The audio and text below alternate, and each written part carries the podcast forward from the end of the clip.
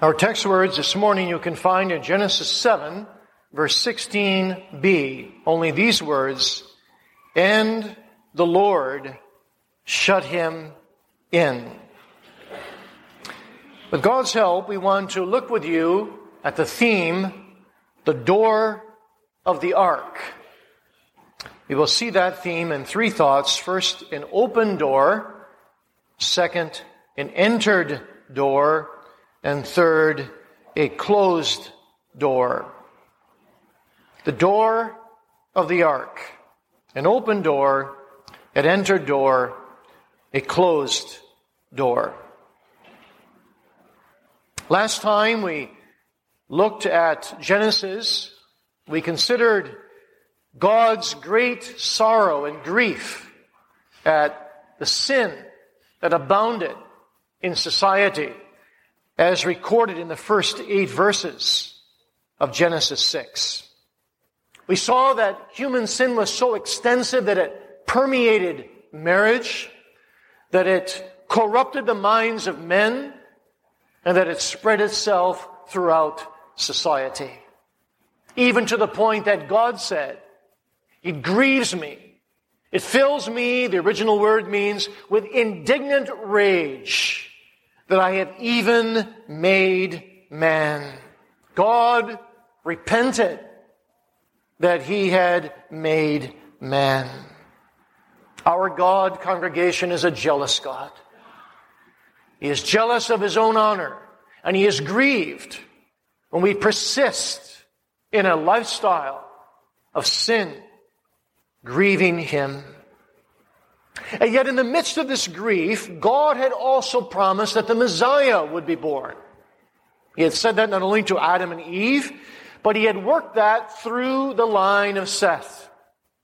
And we saw in our recent expositions of Genesis that the children of Seth, who represented the church, the godly line, were now mingling with the children of Cain, who represented the evil world. And that it was this, in particular, that grieved the heart of God. And yet, in all God's grief, when the church mixes with the world, the parallels are obvious today, aren't they? God still remembers mercy.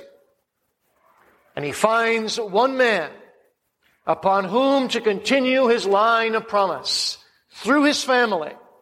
We read in Genesis 6 verse 8 that Noah found grace in the eyes of the Lord. God worked in Noah's heart and God caused Noah to seek him and to find him to find his grace. In wrath, God remembers mercy. And so we find this astonishing thing that in the midst of God's anger and grief and sorrow over the church mixing with the world, in this very context, the little precious word grace, verse 8, is used the very first time in the Bible. But Noah found grace in the eyes of the Lord. And God determines how to show Noah and his family his grace. That grace will be manifested through a miraculous way of building an ark and preserving Noah and his family, boys and girls, in that ark while the rest of society is destroyed. And so when we make the transition from verse 8 to 9 in Genesis 6, we see that there is a new section, a new distinct unit in the book of Genesis that comes before us. These are the generations of Noah. Now perhaps you recall that when we began our study of Genesis, we said to you that there are 11 distinct units in the book of Genesis, all beginning with the words, in the beginning, or the be generations. Such expressions, these are the generations, or the book of the generations, divides Genesis into 11 units. And with each unit, God pursues a particular theme. And so here he begins his theme of the generations of Noah and his covenantal grace continued through the line of the family of Noah. Now, Noah was a very different man than the rest of mankind around him. The sovereign grace of God made Noah different. There was a radical division between him and everyone else, every other family on the earth. Noah feared God while everyone else forgot God. And in verse 9, we read three wonderful things about Noah. First, we read, Noah was a just man.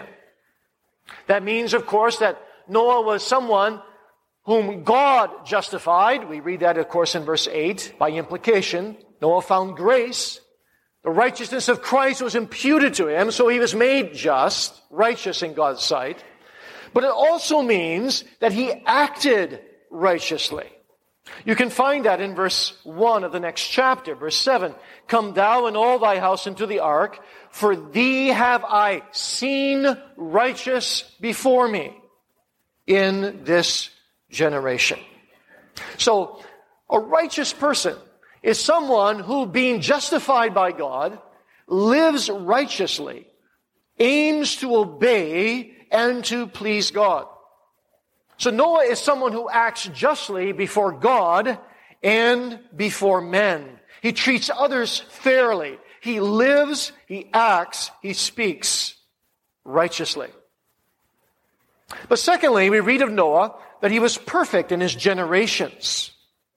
Now, the word perfect here doesn't mean sinless, boys and girls, but it means to be free of every major blemish.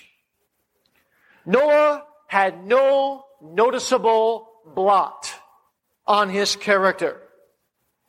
This is the same word that was used of sacrificial animals when they were free of blemish. Noah was a godly man. Just as Saul stood physically head and shoulders above his generation, so Noah spiritually and morally stood head and shoulders above his generation.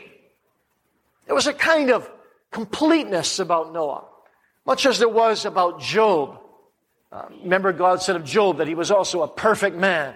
Well, that, that means there's a well rounded obedience before God and man. Noah and Job and Enoch and people like that kept themselves unspotted from the world. Noah was perfect in his generations. And then, thirdly, we read in verse 9 Noah walked with God. You recall when that expression was used the chapter before about Enoch that we said walking with God involves really three things. Walking with God involves delighting ourselves in the company of God. You walk with those with whom you delight to be. Secondly, to walk with God is a determination to go in the ways of God. If I walk with God, I am resolved to fear and to obey the Most High. And thirdly, to walk with God is to detest anything that will take me away from God. So this is this man Noah, a godly man who walks with God, whose delight, whose determination, whose detestation surrounds the things of God. And to this man, God gives a commission. Verses 13 and 14. God said to Noah, the end of all flesh has come before me. The earth is filled with violence. Make thee an ark of gopher wood. Rooms shalt thou make in the ark, and shalt pitch it within and without with pitch. So God commands this just, blemish-free man to build an ark. And the ark was to be the means by which God would continue his promised seed, his covenantal line, his superabounding grace through the Noah, through the family of Noah. And what a tremendous task this was for Noah. God gives him the description, God gives him the, the, the measurements, 450 feet long. Boys and girls, that's one and a half football field lengths. 450 feet long, 80 or 75 feet wide, and 45 or 46 feet high. Noah must build this huge ark. And high in the ark, he is to make windows. And in one side of the ark, God says, you are to put a door of entrance. What a task. Can you imagine Noah receiving this command from the Lord to build such a structure? Sometimes when a carpenter has a very big house to build, he thinks ahead of time, oh, it's going to take me a long time to build this house. But here's this large ark, the size of scores of homes. And Noah sets out to build what God commands him. Four times we read that, didn't we? In Genesis 6 and Genesis 7. Noah does what God commands him to do. This is a man, a just man, who walks with God. He obeys God. He begins to build. He begins to build one day at a time, and he builds for 120 years, boys and girls. Can you imagine that? Longer than we live. He's building, and he's building, and he's building the ark of God. Now we read in 1 Peter, 1 Peter, or rather 2 Peter 2 verse 5, that all these years, Noah is a preacher of righteousness. So while Noah is building, he doesn't forget the people. But while he's building, and the people no doubt come around him and ask him what in the world he's doing, he preaches to them. He tells them there's going to be a flood. He warns them. God is going to destroy this society for its wickedness by a great flood. And the only way to be safe, and then he invites them, of course, is to come and to be in the ark that he is building. So Noah preaches righteousness. He preaches the unrighteousness of man, and he preaches the righteousness of the Messiah to come and the way of salvation in the promised seed. He says to the people, this is God's ark. I'm not doing this on my own. God has commanded me to build this ark. I am only the builder. God is the designer. They said, why, well, Noah, why do you make it so big? Well, Noah says, God wants all the animals, two of every kind, seven of the clean, to come onto this ark. And God has given me the description. God has given me the measurements. This is God's ark. So for 120 years, Noah condemns in word and deed the society in which he lives. He announces its pending doom, both by the spoken word and by the act of building the ark itself. Noah speaks also through his hammer blows. Every blow of the hammer, every board he cut, Noah is declaring God's warning and God's invitation. And no matter how much he was ridiculed and persecuted and challenged, Noah went on building. Boys and girls, you can imagine people came by Noah and they laughed at him. They said, Noah, what are you doing making such a big boat? On dry land.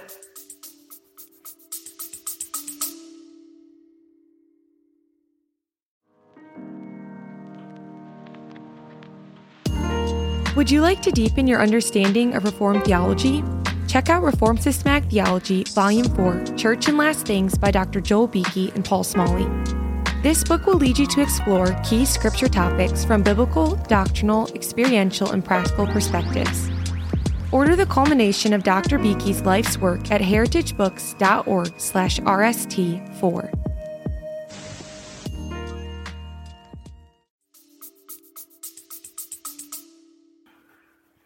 You can predict almost, can't you, the, the kinds of jokes that they would throw in, in Noah's face. Where are you going to launch your boat, Noah? Who's going to be captain of your ship, Noah? Where are you going to find the manpower to man your ship, Noah? What are you doing, Noah? But Noah keeps on preaching. He keeps on building. He keeps on working. Like Athanasius, like Luther, like John Knox, like Charles Spurgeon. The fear of God means more to him than the fear of man. He's willing to be a solitary saint. He's willing to walk a lonely road if only he might be faithful to God. And what a lesson. What a lesson Noah has to teach us. To persevere. Boys and girls, young people, to persevere in obedience to God, even when you get persecuted by your peers. To do what is right and just, to walk with God, to build, to testify with our words and with our actions no matter what people say about us or to us or how they joke with us or mock with us. We must walk with God. Now, after 120 years, the ark is finished. And there it stands. Picture it, boys and girls, with me. The largest ship in all the world ever built to this very day. Standing on dry ground. Standing with one door open. A wide door. A door big enough to receive elephants and giraffes. A door that is spacious and free and wide. A door that is preached about by Noah. You can see Noah almost, can't you? Standing and pointing to the people as they mock him. No, there you must go. You must go into the ark. You see, the door is open. But soon God will shut it. Soon your day of salvation will be past. Soon there will be no hope anymore. God will send a flood upon the earth. So Noah preached for 120 years. Noah did not see one convert in 120 years. He began with seven supporters, his own family. He ended with seven supporters, his own family. And yet he preached on for 120 years. That takes grace, congregation. A few weeks ago in Wales, then the opening speaker at the conference where I was at was from Cyprus. He was working with the, uh, the Cyprian Islamic people. And he told us that though a few people had been converted under his ministry in the last 18 years, he'd been there 18 years, people from Iran, a few people from Iraq would come over, sat under his ministry for a while, been converted, returned to their lands. But he said not one single Islamic person from Cyprus had been converted in 18 years. He said, I have five more years to go before I reach the age of retirement. Will you pray with me that God will save these Islamic Cyprian people. 18 years. But 120 years. And Noah preached on. You see, Noah believed in God. Hebrews 11, verse 7 puts it so beautifully. Why Noah could preach on by faith, Noah, being warned of God of things not seen as yet, moved with godly fear, prepared an ark to the saving of his house, by the which he condemned the world and became heir of the righteousness, which is by faith. You see, Noah believed that those who would be on God's side would be in the majority, no matter how much they were in the minority from man's perspective. Remember that story I told you, boys and girls, in Nigeria of the deceased Reverend Elshout? When he saw an old rickety truck going down the mission field road, and it said, painted on the side of the truck, God plus one equals majority. That's how Noah lived. He believed, if God be for us, who shall be against us? And so he preached on, and he prayed on, and he worked on for 120 years. Well, still today, God comes to us. The door of the ark is still open, congregation. And God calls to us still today through the preaching of His Word that He has provided an ark of safety in the Lord Jesus Christ. And that we are called to flee into this ark. No matter how few flee with us, we are called to flee from the wrath to come. God has an open door. And as long as we are alive, dear children, dear friends, dear seniors, as long as you are alive, God calls us to flee to the open door of the ark. Now, God didn't write above the door of the ark, this, this, this ark is reserved for Noah and his family. God didn't say only Noah and his wife and his sons and his son wives may enter here. Noah preached that everyone may go through the open door. Look unto me, all ye ends of the earth, and be ye saved. For I am God and there is none else. That's what God preaches to us still today.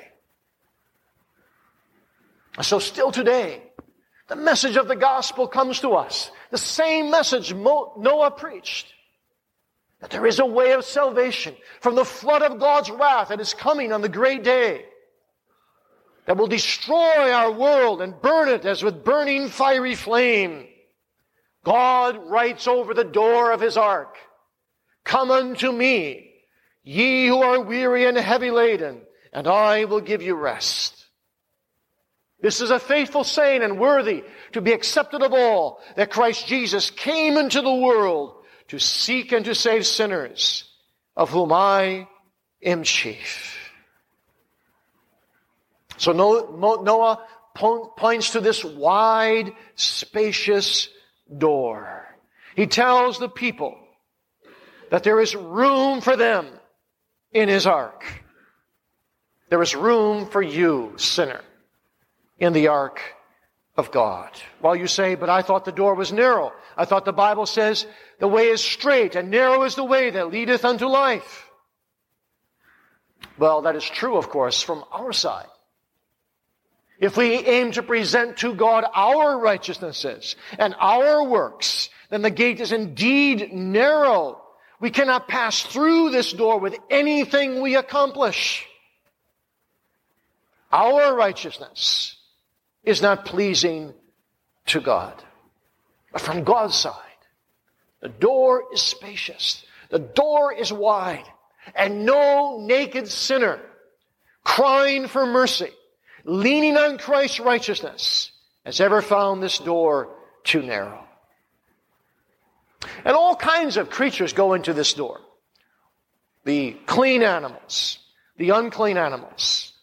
So there is room and place. There's, it's a symbolism here, isn't there? There's room and place for all kinds of people in the ark of God's safety in Jesus Christ. Room for Jews and Gentiles, for slaves and for free. Room for young and for old. Room for all kinds of people.